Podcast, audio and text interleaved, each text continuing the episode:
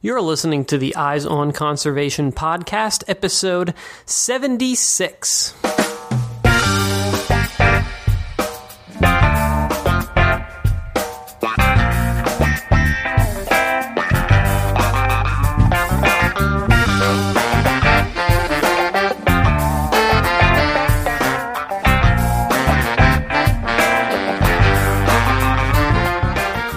To the Eyes on Conservation podcast, where we bring you engaging conversations about wildlife conservation from all across the globe. I'm your host, Matt Podolsky. Today in the show, we are digging into the Wild Lens archives to bring you an interview with one of the central figures in the historic recovery of the California condor. Lloyd Kiff was the coordinator of the condor recovery team during one of the most critical time periods of the species' recovery from 1986 through 1993. He oversaw both the decision to bring the last wild condors into captivity, as well as the very first reintroductions of California condors back into the wild, which happened in 1992. I interviewed Lloyd back in 2011 for my first documentary film, Scavenger Hunt, which was about California condor conservation and the issue of lead poisoning from spent ammunition. Lloyd and I had a fascinating conversation, but unfortunately, we couldn't find a place for any of this interview footage in the final film. I was recently delving into our Condor archive because of a footage request and came across this interview. I started listening and couldn't stop. I, I, had forgotten what a great conversation Lloyd and I had had, um, and how in, insightful Lloyd's perspective is on the issue of condor recovery. So I did some editing, prepared the audio from this interview to release on today's show. I hope that everybody enjoys listening to this archival interview with Lloyd Kiff as much as I did.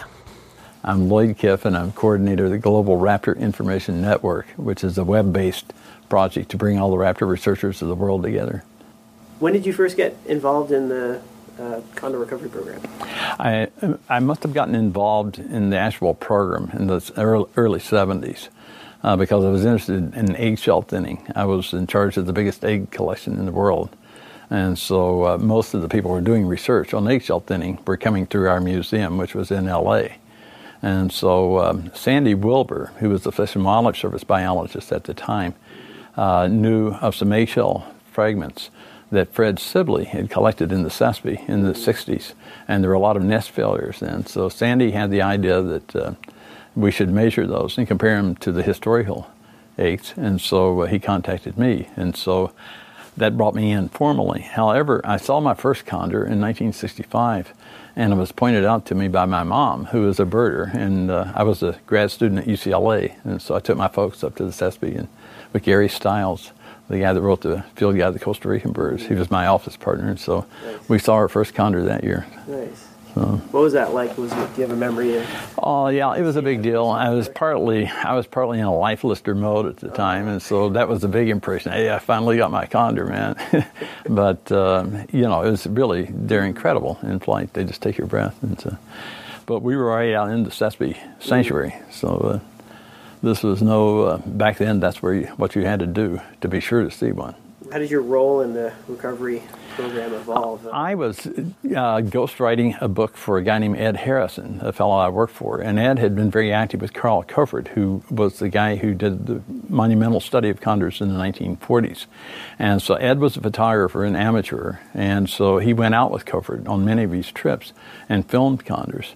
And so Ed had, at the time, even in, by the 60s, he had the only real condor f- film around.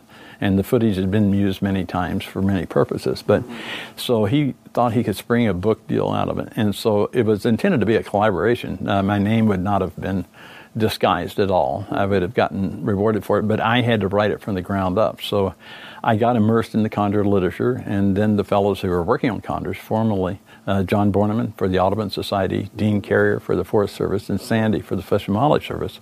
They were very open to uh, uh, working with me or helping me get introduced to the literature and so yeah. forth.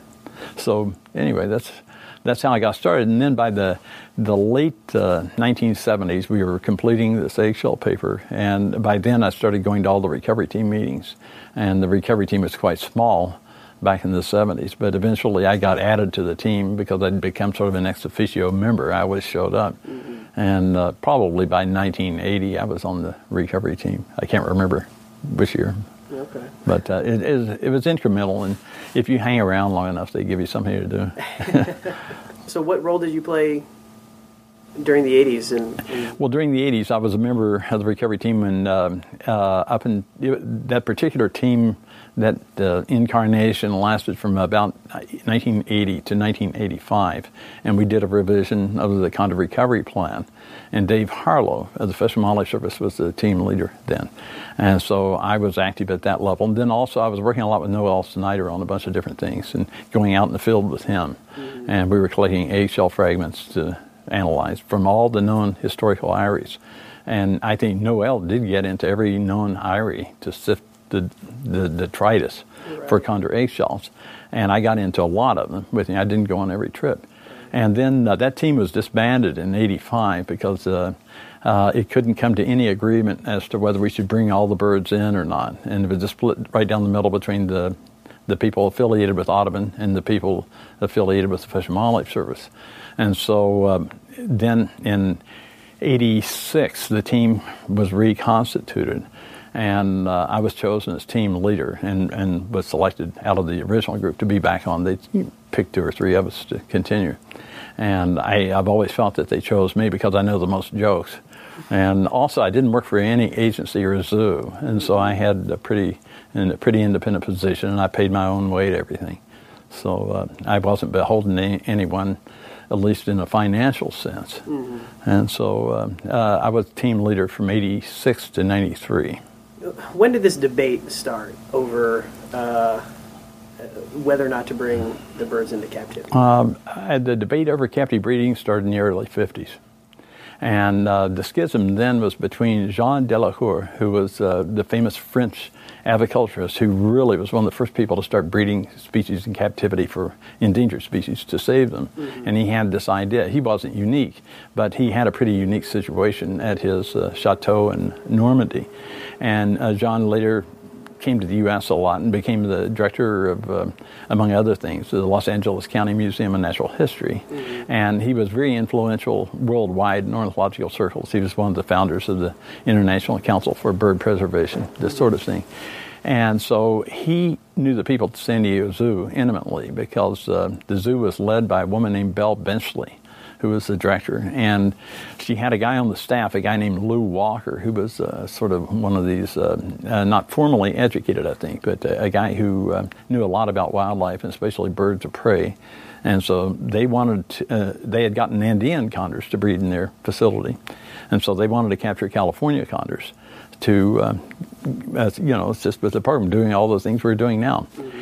They were opposed by Carl Koford, the fellow who had done the study uh, out of UC Berkeley in the early 40s, uh, because he was just philosophically against having the bird in captivity. And he told me, I knew Carl, and he told me that he would rather the last one die than ever be in captivity.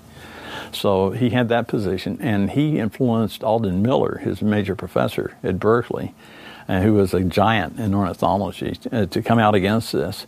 And I just ran across, in working in our library just now, I ran across Miller's article, uh, The Case Against Trapping the California Condor, and he wrote this in Audubon in the early 50s. Yeah. Uh, they persuaded uh, the Cooper Society, the Cooper Ornithological Society was the main professional group on birds in the West, and they persuaded the Cooper Society to come out against it. Uh, before they did this, uh, the Department of Fish and Game of California had issued a permit for Lou Walker to trap the birds. And uh, so he had some support. Delacour was not the only one. He brought along a bunch of wealthy businessmen, amateur ornithologists, including Ed Harrison, mm-hmm. the guy who'd gone out with Koford. And so, um, so it was really a schism within several groups. And, uh, but I think it just reflected existing philosophies, right. a clash of existing philosophies. And some people favor hands-on management of wild things, and some people don't. Huh. So, so how did that evolve from? Because I mean, most people, uh, most people don't know that this debate started in the '50s. I mean, most people know nothing mm-hmm. about like that bit of history. You just told me most people think, you know, that this was something that was going on only in the 80s. I mean, how did what happened in that in between period? How was that revived? Uh, at the time in the early 50s, when they were having the debate, uh, the anti trappers, the anti captive bird uh, groups won, and they prevailed. And so that was the end of it. for the next uh, nearly the next 30 years. But by the mid 70s, uh, uh, there was just general acceptance of the fact that condor was going to go extinct. I was one of these people that thought, okay, it's just going to go steadily downhill. Sandy Wilbur uh, probably felt this way too, but he came up with a plan which was based in, in part on what Fred Sibley had suggested that is, radio tracking birds and um, also uh, bringing birds into captivity and breeding them. And Fred thought this in the 60s. And Fred didn't stick with the program because he went on to do other things, but he, he was very present. He had some really good ideas. And Sandy uh, subscribed to those and came up with ideas of his own. And he put together a very good management proposal in about the mid 70s. And the recovery team, uh, there were five members then, but they endorsed this idea of doing these two hands on techniques, following the birds in the wild mm-hmm. with uh, some tracking device, mm-hmm. and then uh, bringing some birds into captivity and breeding them. Mm-hmm. And so there was a lot of uh, feeling uh, in the ornithological community it's now or never. And so uh, at a meeting uh, put together by Audubon National Audubon Society in California, in Oakland, there was a, a symposium about the California condor in the late 70s. And there it was decided informally by Dick Plunkett, who was the vice president of National Audubon, to put together, uh, along with other people at the symposium, to put together a panel that was kind of loaded heavily with captive breeding proponents. Mm-hmm. But uh, people in National Academy of Science members and people, very eminent people, zoo directors and so forth, to discuss and meet and meet and discuss the fate of the condor. And so they did this under the direction of um, the chairmanship of Bob Ricklefs, who's mm-hmm. a very prominent ecologist. And so uh, there were as I recall, maybe 10 people on this panel, and they produced a report. They were supported by Audubon and the American Ornithologists Union. And uh, the, the outcome was pretty predestined. Uh, based on the choice of people to serve on the panel. But they were very diligent about their work, and they came out with a, a report that uh, recommended that we take these steps. And so then it was a matter of going before the California Fish and Game Commission and getting permission to do it. Um, the Audubon brought on Noel Snyder, I'm sorry, brought on John Ogden, who is a very good researcher from Florida, to head their program. And uh, Fish and Wildlife Service moved Noel Snyder out from uh, Puerto Rico, where he'd been working in the Puerto Rican Parrot, to head their program. And so the program was actually uh, the framework, uh, personnel framework, was established in about 1980. But then they had to go, you know, uh, genuflect before the Fish and Game Commission at several hearings to actually get permission to do these things. There was tremendous opposition from the Sierra Club, uh, from Friends of the Earth, and um, some splinter groups, and, and the people that generally show up to hearings like that to, to be heard, whether they're reasonable or not. And then a lot of support. By then, the academic community had come around, and so there were uh, there was testimony from several prominent academic ornithologist. Mm. So uh, that's how it mm. came together. It's it's fascinating to me that uh, I mean these these groups that that uh, opposed um, pulling the last. Uh, I mean, opposed any you know any of the stuff mm-hmm. like the radio telemetry or you know um, pulling birds into captivity, um, Sierra Club, Friends of the Earth. I mean, what what are these guys saying at meetings? I mean, the people, um, one of the, the catchphrases of the opponents of hands-on management was, quote, let them die with dignity. And I always pointed out that this is a cop-out because these, this bird is on its knees because of human impacts and uh, is not a Pleistocene relic. It's doing just fine. I mean, there were lots of them in the Pleistocene, apparently, but, uh, you know, there were lots of them prehistorically, too long after the Pleistocene. So they, uh, these are people who just have that philosophy. And they, uh, the first argument, in back in the 50s, the argument was, well, you can't trap these birds. They're too wary and too wily. And then the argument was, well, if you trap them, it'll traumatize them and they won't do well. They'll die out of the shock. And then it was said, well, you can keep them in captivity, but you can't, as had been done a lot, of course, but you can't get them to breed. And this is total totally fallacious because Andean condors were bred as early as 1842 in the London Zoo. They'd been bred on every continent by the time we were in, in zoo collections uh, when we were starting to have this argument about the California condor. So we had a good track record with the Andean condor. We knew it was a kind of a shoe in. Mm-hmm. But uh, that was the one thing we were all sure about that we could breed them. But then it was argued, well, you can breed them, at the, you'll just have uh, feathered pigs, and you know, as one group called them. Um, and you know, when you release them, they'll just be totally dependent on people. They'll just be domesticated. But, uh, you know, that's not the case. And we didn't think that would be the case.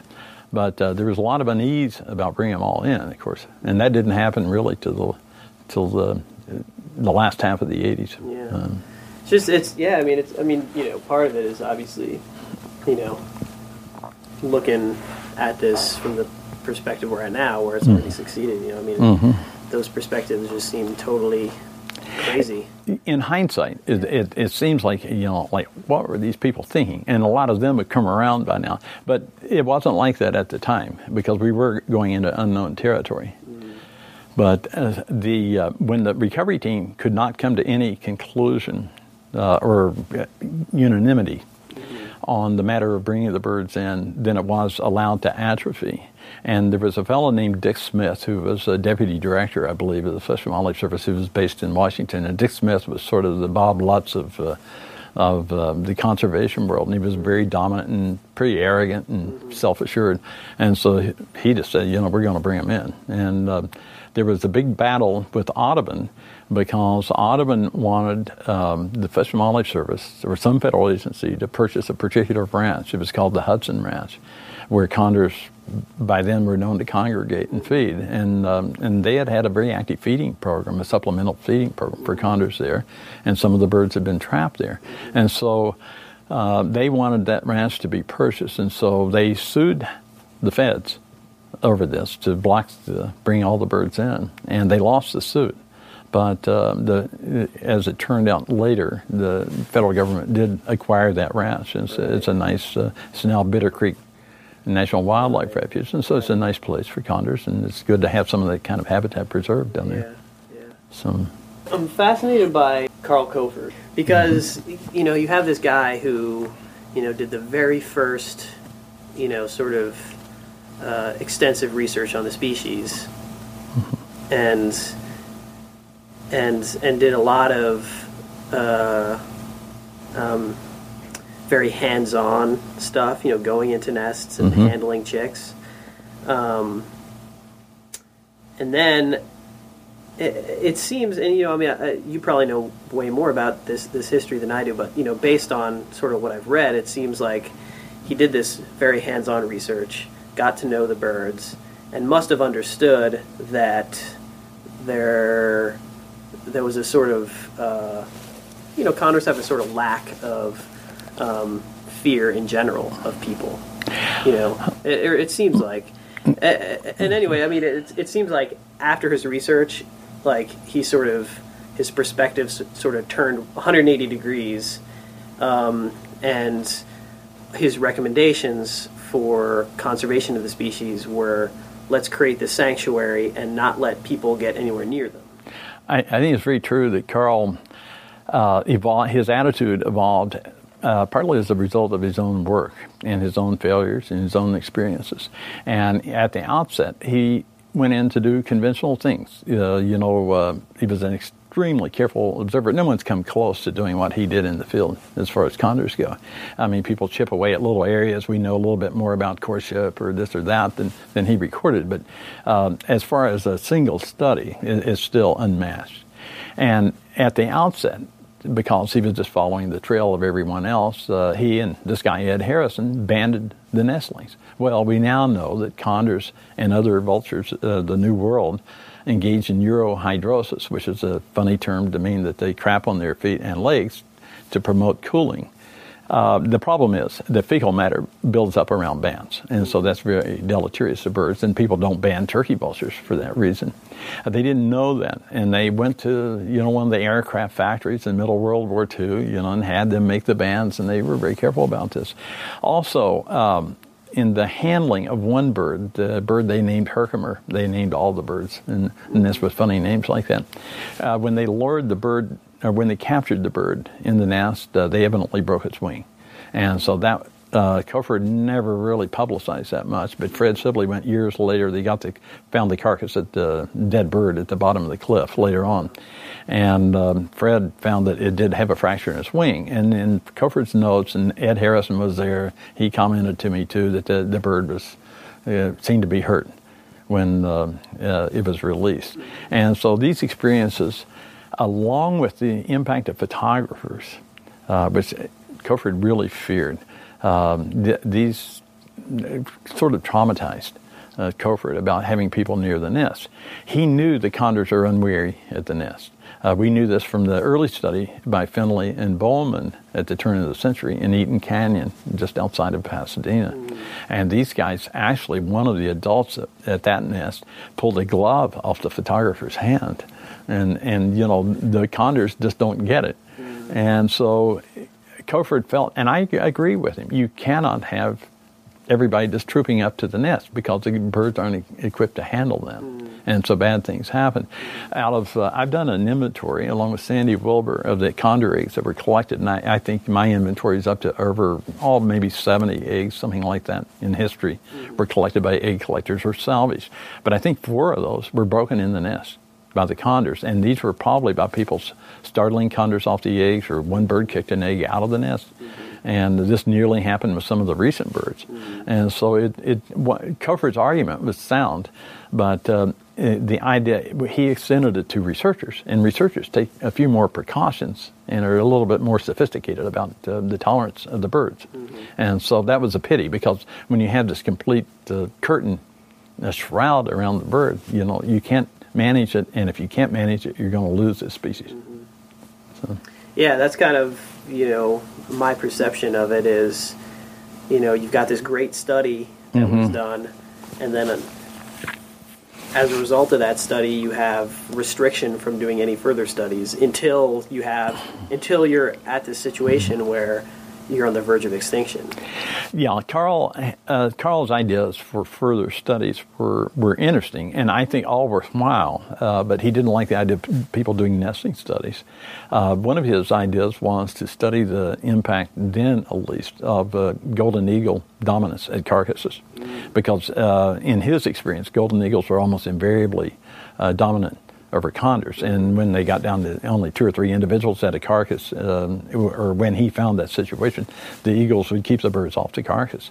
And so he felt like there were too many golden eagles in the San Joaquin Valley around the periphery to, you know, for the good of the condors. So. But um, he, he was pretty dead set against uh, doing what we regard as routine research now. And so it was really fun for everybody in the 80s to actually sit at a safe distance and, and watch condors at nest and to monitor these things. We, we found a lot out, and not Lloyd. I went and did some of this, but uh, Noel's group did this particularly. And then John Ogden's group uh, worked on the radio telemetry stuff and habitat protection. So uh, it was, uh, other than the fact that no one could get along with each other, yeah, it was a really good period. A lot, we found yeah. a lot about condors that yeah. we didn't know.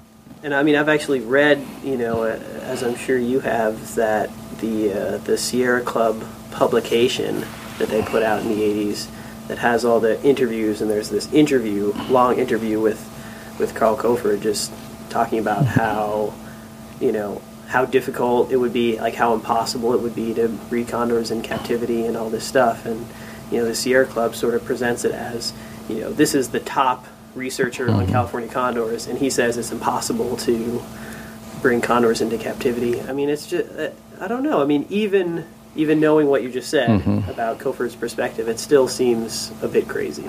Well, Koford had a disproportionate influence on attitudes because he was at Berkeley. He wasn't really um, a full-on faculty member. He was a field researcher, but he was a research associate and had his office there. But he was in the field as much as possible, and he would never, he would not have been a good instructor or teacher or lecturer. I mean, that was not his nature. But he influenced Miller, uh, who was absolutely dominant. Uh, everybody came from Alden Miller after Grinnell, uh, who was his major professor. So all the important ornithologists, for the well, for the most part, on the West Coast in the, in the West came from through Alden Miller's mm-hmm. operation there. One of them was Frank Pitelka, was an extremely smart guy and um, was very influential in conservation and uh, avian biology. And they in turn influenced the people at Point Reyes, for example, the, the Sierra Club people in that area. They uh, Starker Leopold, the son of Aldo Leopold, was on that staff too. And of course, he went with Koford's line because these gentlemen felt like, okay, Carl knows the condor. And so they, they probably crossed the line from good science to um, uh, sort of philosophy and went against their own tenets in many cases, certainly Starker Leopold.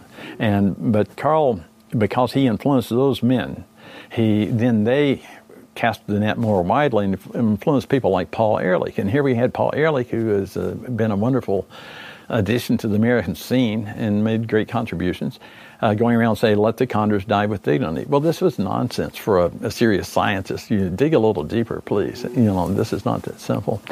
Uh, before I forget, though, my I think my most important role, uh, most important contribution, or the thing I sat in on that was the most significant was I signed the recommendation to bring in the last bird.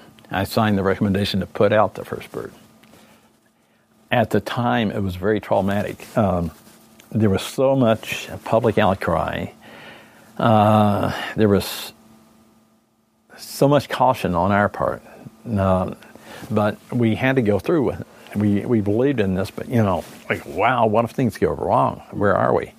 And so um, that's why I'm emotional about it. We got through it, but I would like for you to tape me telling you this without tearing up, because uh, it'll be more effective if you use that. And I, I don't want to screw up by uh, being emotional in this thing.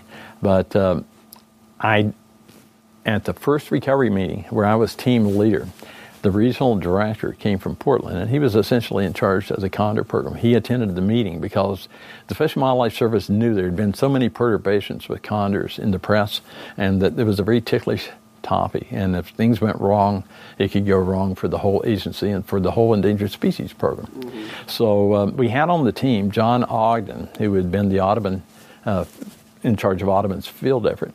And John was a very good guy, very good to work with. And, and he was really not that involved in Audubon's suit against bringing all the birds in. And by then he was on board with it. And so um, at that meeting, among other things, we made the recommendation to bring all the birds in. And um, that was the first recommendation of our recovery team. But we also, um, the Fish and Wildlife Service agreed to purchase Hudson Ranch. When you guys made that decision, how many birds were left in the wild? When we had the last bird came in, AC9, in 1987, uh, there were 27 birds in the global population. The low point of the population was probably in 1981 82 when there were 21 or 22 birds. And this was based on a, a very interesting photographic uh, survey of birds, their molt patterns, and their, the, how many flight feathers each bird had. You could in, identify each bird by their photographs. Mm-hmm. And so Noel Snyder and Eric Johnson, a fellow at Cal Poly San Luis Obispo, put that study together, and we all participated. Everybody said, even if you just have a 50 millimeter lens and get a, the shadow of a silhouette of a condor, we can still use it. So we all did that, and they spread the photos out and came up with 21 or 22 birds. There was one in captivity. It had been in captivity since 1979, and it was kind of in a well, they claimed it wasn't a bird abandoned by his parents, but condors are not apt to abandon a young bird until somebody shoots them down.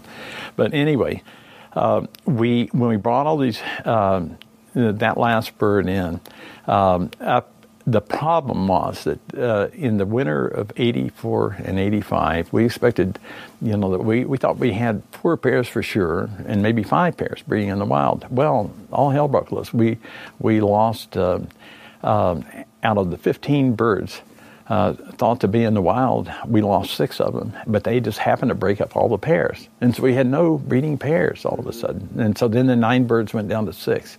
And at that point, then, um, you know, the, we were pulling out the stops, bring them all in. And then they started bringing them in incrementally. We got down the last three, and then all of a sudden, the Audubon people on the ground dug in their heels. And so it was a little difficult because they, they worked against us And uh, we could have lost a, an important bird or two there. And I'm, I'm still pretty unhappy with Audubon about that. Audubon, like everybody, Fish and Game for California, Fish and Wildlife Service, almost all of the significant players have been heroes and goats or villains at particular times in their history, and Audubon especially. Audubon's had some proud moments as a condor. Audubon has really been underfoot a lot of the time. And I think on balance, I can't accept Audubon's claim that they saved the condor. I mean, they, the best they can say here for the last 20 or 30 years is they didn't get in the way. but uh, they were really obnoxious and many times. They had proud moments with John Borneman, the Audubon warden, and they put John out there in the mid 60s before the federal government ever had anyone on the ground.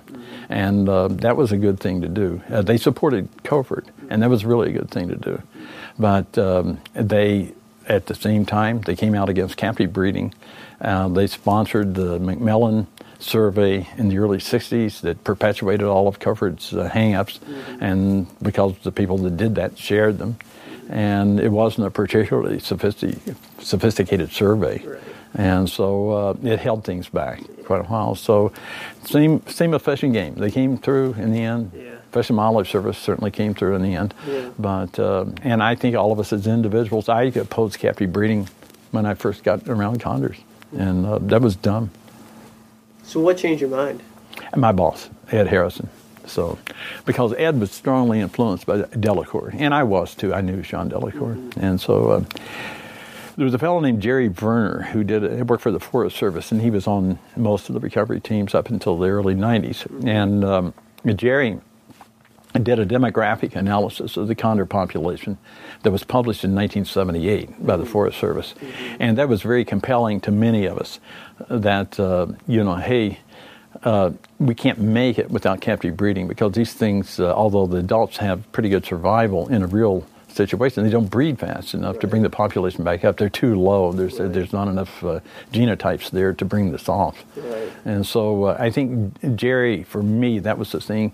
His report really uh, made a, a, crusader out of me. Mm-hmm. And so there was never any doubt among the members of this panel that the AOU put together and Audubon put together under Ricklefs. Uh, there was a consensus on the need for captive breeding from the outset. Mm-hmm. And I think a good part of it was probably Jerry's analysis. So, so I'm wondering what it was like when you realized that okay, there's only 21 birds in the mm-hmm. wild. Was that what you expected? Was that? Uh...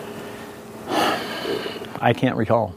I mean, I I can't. Re- what I mean is, I can't recall whether um, we had any. Uh, I mean, what was what was your reaction to that? A prior assumption, uh, a priori assumptions yeah. about how many birds there were. We knew there probably weren't more than thirty, yeah. and uh, we thought there were probably more than fifteen or whatever. But I don't think there was any. It was pretty sobering at the time to find out. Okay, there are probably only twenty-one birds in the wild.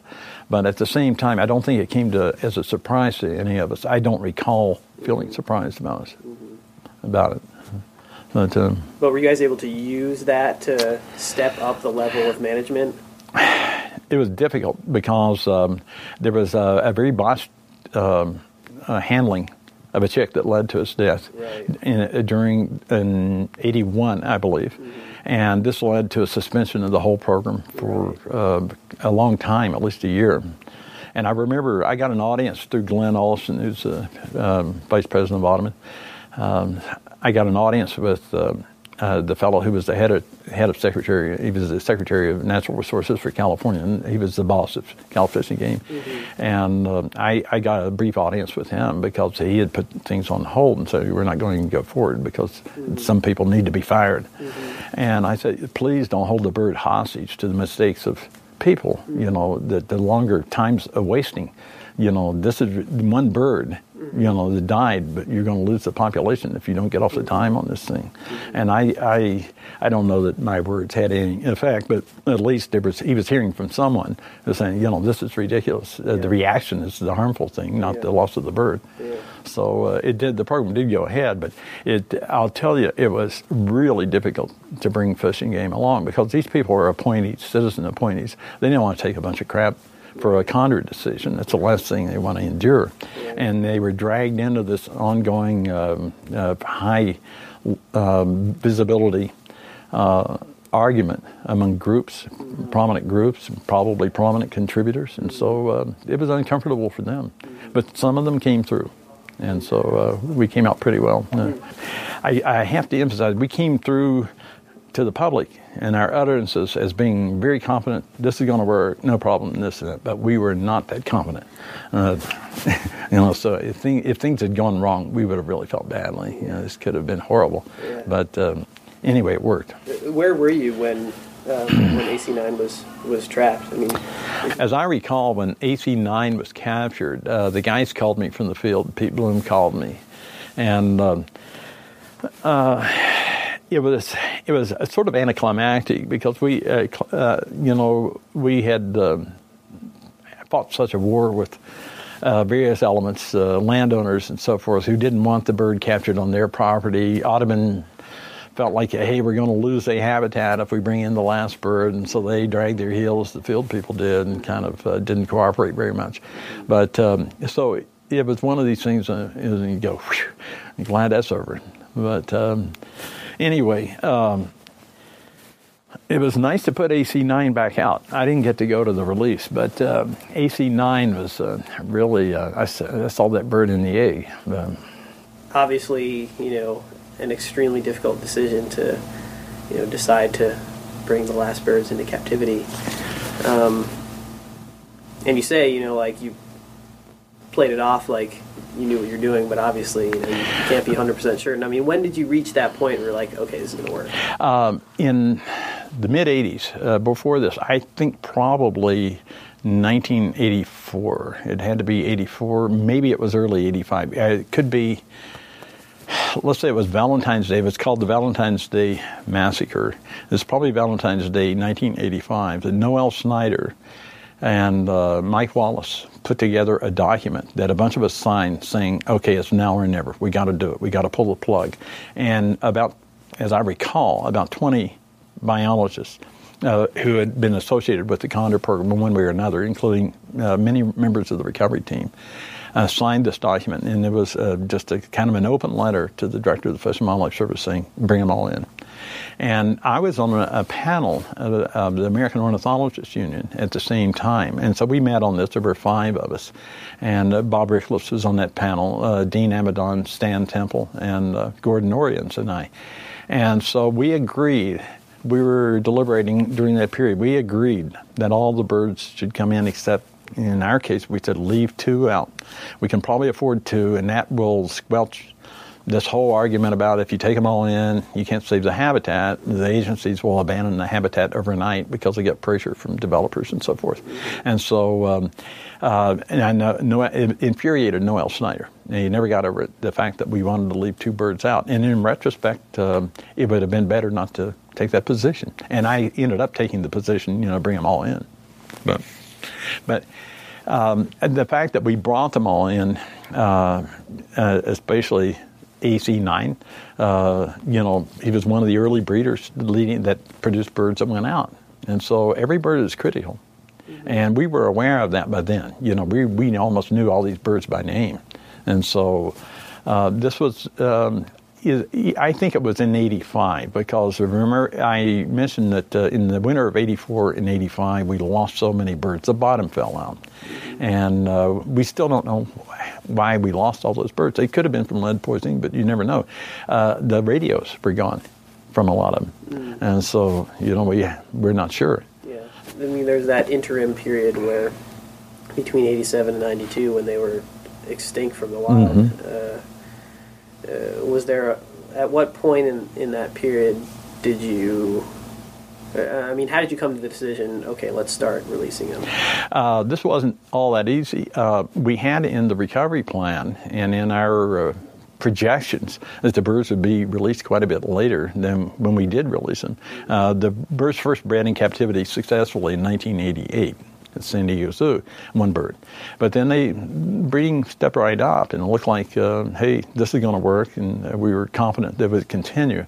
And I was particularly adamant about it because my feeling uh, when I was sort of the team leader and the spokesman for the program, it's my feeling that we had to come to the public via New York Times, LA Times, CNN, whatever, with some good news every six months. The public did not want to hear another disaster about the program. They're sick and tired by then of hearing bad news about the environment. And so we wanted to show that uh, the program in a positive light, if we could be honest about doing that. And so I wanted to get the releases going as early as possible to get the victory out there because even the attempted that an attempt, even if it didn't work, attempted releases would represent some good news to the public that we'd made progress. And so um, there was some resistance on the recovery team on that. But during the seven years I was team leader, we had, I think, 23 meetings during that period. And every single recommendation we sent to the regional director, who was the person we advised, um, was by uh, was unanimous. It was by consensus, and I'm very proud of that. And our team was because we just agreed to get along, and we. At the same time, I always told people if uh, if we already agree on everything, starting the meeting, why don't we just go to the bar and, and sit it out and go home? There's no point in meeting if you don't have different ideas. And let's throw everything on the table, every objection to everything we take for granted that you can think of, and then come up with something, uh, a brief sentence recommendation that we can send on up to the regional director. But uh, we had a remarkably nice bunch of people, and uh, so they got along. It was absolutely critical to get the releases underway.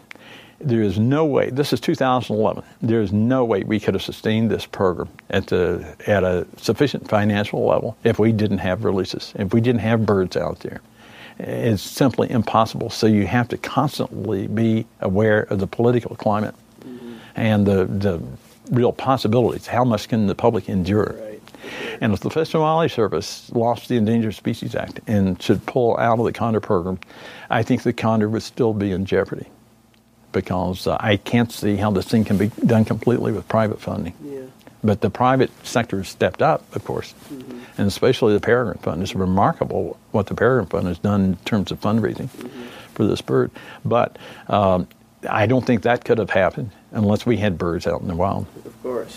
What level of understanding of the the, the threat of lead poisoning did you have before you started re-releasing birds in the 90s? Uh, there was um, Patuxent Wildlife Refuge had the responsibility for the condor program, and Sandy Wilbur was a condor biologist, and, and when Fred Sibley was, you know, back in the 60s and in, in the 70s. And they were already on top of this lead thing in the, the mid 70s and knowing that could be a possibility. And I've seen reports coming out in the annual reports at Patuxent where they said, well, you know, they brought in a bird that, uh, you know, that had a pretty high lead level, and, you know, this is associated with uh, mortality in eagles, you know, better keep an eye on this. And they had so few condor carcasses that were recovered that it was really hard to get a big picture of it. And then uh, Noel Snyder um, was interested in this and uh, perhaps worked off those early reports or reports of lead poisoning in birds elsewhere. Mm-hmm. And uh, he predicted, you know, that there would be lead poisoning, but so did Sandy, after all, before. Mm-hmm Noel. And so, sure enough, uh, you know, there was a death of the first released bird. Uh, I'm sorry, the first radioed bird died of lead poisoning. So in the 80s, there were three birds that probably died of lead. They all had high lead levels. Mm-hmm. Uh, I think one at least had high copper levels too, and copper is not uh, totally benign at certain levels. Mm-hmm. But uh, we assume that these birds died of lead poisoning. But the frequency has been much greater in recent years. Now, part of this rest on the fact that it's, just like the human situation. Uh, it seems like more people die of diabetes and of cancer and Alzheimer's now than did in the 1800s. Well, proportionally more do die because we got rid of a bunch of other competing diseases. We got rid of smallpox, typhoid, all these kinds of things.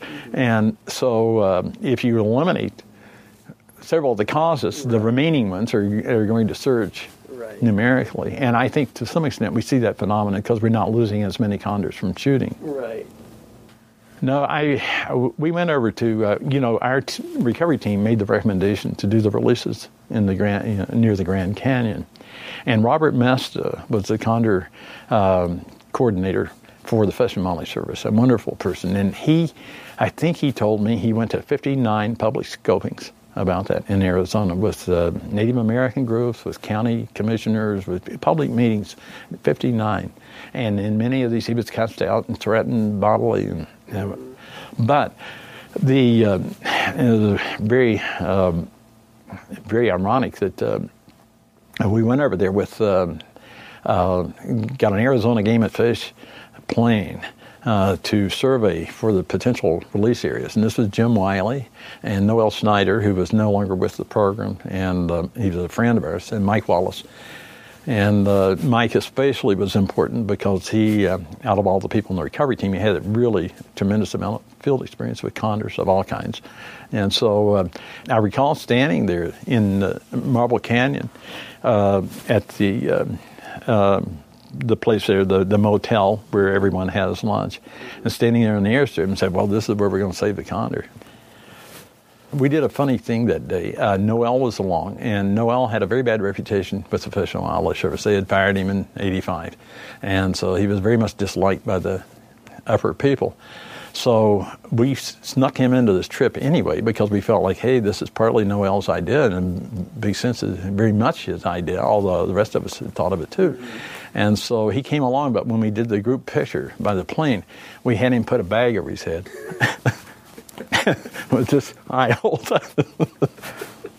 so this is fun. oh yeah, we did. He later, uh, later on, Noel sent me a picture uh, from the Ladder Ranch where uh, he had gone uh, in New Mexico mm-hmm. to see about if we, that was a good place to release condors. So he sent a picture, another bag every day. Noel Snyder, uh, main contribution to the program, in my opinion, was his steadfast support for captive breeding. And just, he was dogged about it. And those of us who were in his camp were also dogged about it. And we, we fed off his strength. And um, I often said back then, if we saved the condors because of Noel, but all of us were out there, you know, doing the fight. Um, Noel uh, is not very good at uh, some social things, and especially um, he didn't get along with his supervisors, mm-hmm. and so uh, he had to go. It wasn't working out, and he he um, couldn't work with the Audubon people, and there, there was a deep schism there. And the Audubon people were emphasizing what they were supposed to emphasize, which was habitat protection and following the movements of the birds mm-hmm. and relating the bird, the condor, to its habitat. Mm-hmm. And so uh, these things should not have been um, contradictory or competitive at all. And I think they weren't, particularly with the Audubon people, that they, of course, they subscribed to captive breeding yeah. too as an approach. Yeah. But uh, Noel ended up being pretty divisive and uh, also his situation within the Federal Wildlife Service was is, was pretty tough. So. Um, uh, to his to his great credit, Noel kept publishing on the condor, and he published uh, quite a bit of stuff from um, uh, the field program after he left. Mm-hmm. Do you remember seeing the mm-hmm. seeing the site that, that would become the future like release site? And I mean, what? Uh, we picked the the site in general, um, the Vermilion Cliffs. That was what we did when we went over there with Mike Wallace and Jim Wiley and, and Noel Snyder. Mm-hmm. So we picked, and it was really Mike. This said, "This is it," because we out of the group, Mike had had the most knowledge mm-hmm. uh, pertinent to that mm-hmm. decision. Um, I did not see the specific site until I went down to the actual release. Mm-hmm. Do you think that area of Arizona Grand Canyon region in general is historic condor range? I, oh, absolutely. Uh, the Grand Canyon is a historic, historical condor range. It is. Um, uh, we had eggshell fragments out of a, a nest site there in Feathers uh, that Steve Emslie collected. And right, but those are it's just a uh, temporal Pleistocene. The same same bird, just a temporal subspecies. There's no taxonomist that thinks it's a different species. Oh no, no, uh, uh, I wouldn't argue that. Mm-hmm. But um, uh, what you mean in uh, prehistory? You're talking about in recent years. Mm-hmm. no, I, I think the records are probably bogus, and. Um, I wrote the Federal Register part of this uh, to um, achieve the 10J thing, uh, designation for the released population. And so I, I delved into uh, the taxonomist view and the, the paleontologist view and found that there was a consensus among the all the leading people of their time that Gymnogyps amplus, which is the name applied to the Pleistocene form, uh, was just a continuum into the present bird. It was a bit larger, but um, they're, they're intermediate birds and so forth and so on.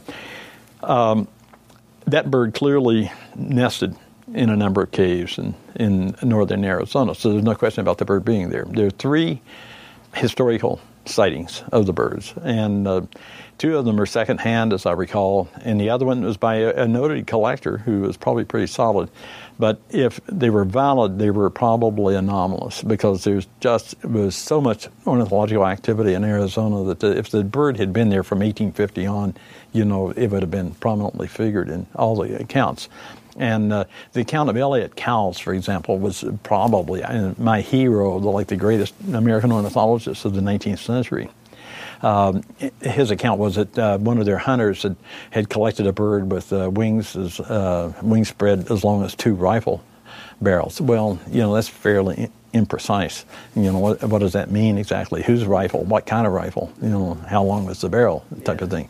And so you can't rest the thing on that. So what I did when I wrote the federal scoping, and I will admit this on camera, is that I simply quoted Noel Snyder as saying that the birds had been there in historical times. oh, that's great. I so I mean, that, that, like that to me um, is one of the one of the more fascinating aspects of the program in Arizona because you have paleontological consensus mm-hmm.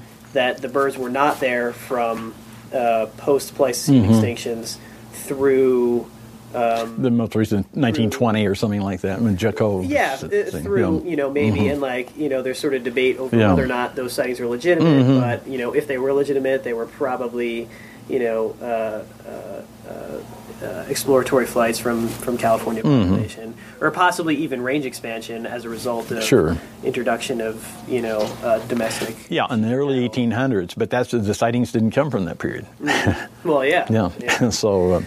So I, I mean, but I mean, to me, that makes the program more fascinating. I mean, mm-hmm.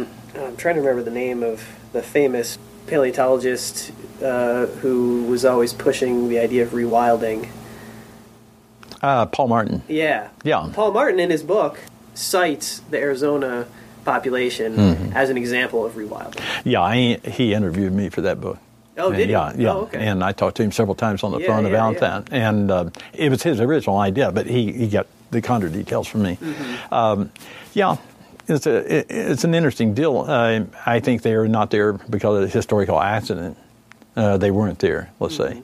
Now, it's interesting. Uh, in a, a, paper I did in 2000, uh, I pointed out that there were equivalent uh, nebulous sightings from Utah, Nevada, Alberta, mm-hmm. Idaho during the same period, and we don't accept those. But it was convenient to accept them for the condor release. so, but I would release condors anywhere I think they could make it. Yeah. You know, and I gave a talk on condors, California condors, one time in Ecuador and the kids at the Católica, the university there, and the kids, at, one of the kids asked me at the end of the, the talk, they said, uh, where would you recommend releasing condors? I said, well, looking around, I think Ecuador would be a good place. of course, Andean condors have not have a, had a perfect life there, but uh, uh, what I'm saying is that um, uh, when it comes to, uh, I'm not totally bound up in um, historical precedent. Uh, at least it's equivocal when you bring in pre, you know, Pleistocene situations versus the present. Because Paul Martin believes in the overkill hypothesis. It originated with him, I think, and that uh, you know probably a combination of climate or climate change and the effects of Aboriginal peoples as they waved over North America, wiped out the big megafauna, and along with it, uh, the large scavengers. The fact that the California condor survived was probably a product of the fact that they could live on marine mammals and also that they could live on smaller items. And probably the, uh, the uh, surviving herds of ungulates were sufficient for them. Mm-hmm. And they had predators to help them out, mm-hmm. mountain lions and grizzlies and so forth. But they weren't, they're not to be classified with teratorns and things like that right. that were really, uh, you know, the poster children of uh, the Pleistocene. Right. But, so, um, yeah, I think, I think Paul Martin's uh, ideas are brilliant. I actually met him in '65. Yeah. Yeah, and uh, we were on our way to collect birds in uh, Sonora, southern Sonora, and okay. we stopped in Arizona and, and met him. Let's talk about lead poisoning. One of the things that concerns me about lead poisoning in general of animals is that we don't want, know what the lethal levels are. Right. And I suspect that uh, they're highly variable depending on the condition of the animal. And also, something that concerns me is uh, the long term effects of uh, yeah. less than lethal mm-hmm. doses. Does it affect the bird's behavior? Does it make them less fit breeders, for example? And we need to get a handle on that.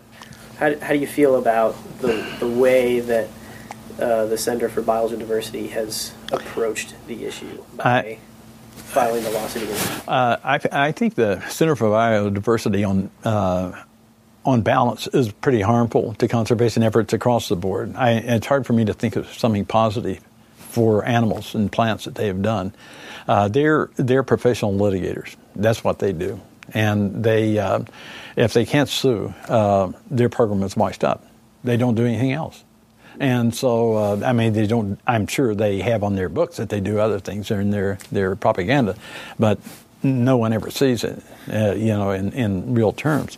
And so, uh, I feel very strongly, uh, and so did our recovery team, that banning the use of lead ammunition through law uh, actually almost works against the condor. It certainly doesn't, probably doesn't reduce the incidence of lead use because many of the people who are using lead don't even hear of these laws or don't even are aware of them, and certainly they're unenforceable. Uh, anyone who thinks not, have them take a look at the, the ratio between game wardens in California and the number of people in California and the overall trend, and they it's and the aerial extent of their their uh, their beats, mm-hmm. what they have to cover. It's utterly impossible. Fish and Game was against the ban in California, not because they thought people should use lead in the range of the California condor, it's because they knew it was unenforceable. And you, it's bad practice to have unenforceable laws on the book yeah. because it erodes uh, respect for the government and our community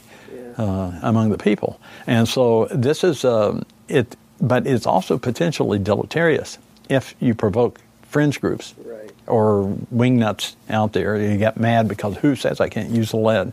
And certainly the NRA stepped right up and, and taken the bait. And they're not advocating shooting condors, but you know the crazies, they're not affiliated. Uh, may well you may well have some action in that area. Uh, where we were coming from on the recovery team, and our recovery team's been much criticized because we didn't make a bigger deal in the recovery plan or recommendations about lead we did not want the focus to be on condors. And I think it was uh, Noel and his group and the CBD and all these people made a, an egregious error by focusing all this on condors. How do you think this plays to someone in my native state of West Virginia to go to them and say, you can't use lead ammunition any longer because of the California condor? They would say something that I can't repeat here. And they do.